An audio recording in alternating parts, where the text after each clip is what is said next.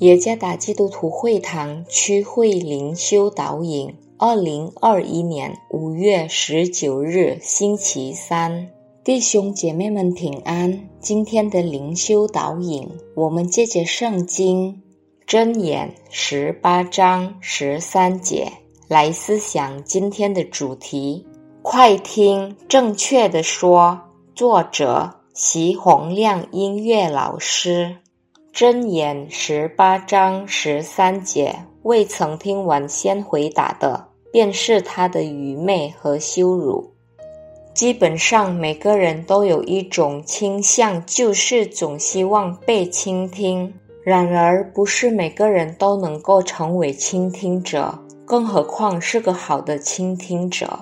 通常所做出来的反应是尽快回应，甚至回音比听还要多。可能对某些人来说，这就是成为倾听者的定义。其实正确的回音并不是如此。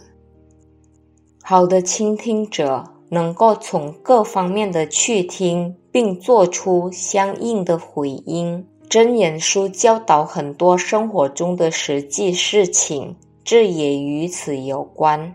第十八章载有各种关于如何说话、听和回答的劝勉。行它的主要条件是获取智慧。对上帝的认识将带给某个人正确的聪明。那人将被塑造成获得朝向知识的心和耳。使在行为和言语上形成了正确的聪明。他在给出答案中会有耐心，在评估某个情况之前，他会先从各方面的情况下了解一遍。好的倾听者不是说他的响应要有多快，但是在倾听、审查和回应时保持冷静。正确的言语将带来缓解，成为答案，甚至对有需要的人成为有效的药。因此成为一个好的倾听者是上帝赐予的特权，必须用来侍奉和荣耀上帝。